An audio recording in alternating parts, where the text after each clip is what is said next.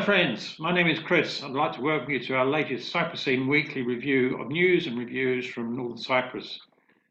It was a difficult week for us this past week with time out of the office and with very little support from helpers.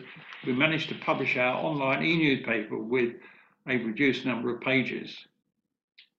The good news is we received and published widely via our website, e-newspaper and podcast the great news received from the British Resident Society that are, they are launching their Ending the Isolation of Turkish Cypriots campaign and lobbying the British government. Well done all for that. Deputy Prime Minister and Minister of Tourism, Culture, Youth and Environment, Fikri Ataoglu, received a delegation from the Association of Turkish Travel Agencies, TURSAB, that deals with health tourism and said their work was helping to promote health tourism in the TRNC. TRNC President Ersin Tatar issued a statement supporting the Turkish Operation Claw Sword by the Turkish Air Force, which is being carried out on sites that are being used by terrorists in the north of Iraq and Syria. So, what's happening in our communities?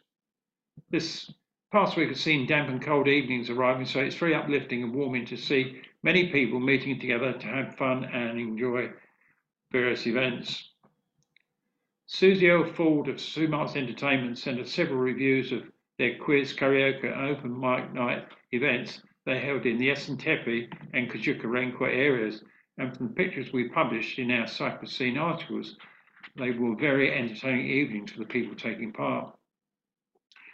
We also had a nice birthday event review from Diane Loftus, which we published with great pictures and we sent our belated birthday wishes to Sarah Davidson. We're still receiving many entertainment posters which we're publishing in our website calendar or on our Cyprus Scene Shares What's On Where Facebook page so our followers can see what new events are planned. Heidi Troutman brought us a fine review about the ACPA KKSD paper jewellery workshop held in Lefkosia and the photos published in our articles were fascinating and show the great skills of the people at the workshop. Richard Beale brought us football match fixtures for this coming weekend and the sad news that his home team, Esentepe, had suffered a less than successful result at their last match. Videos and podcasts.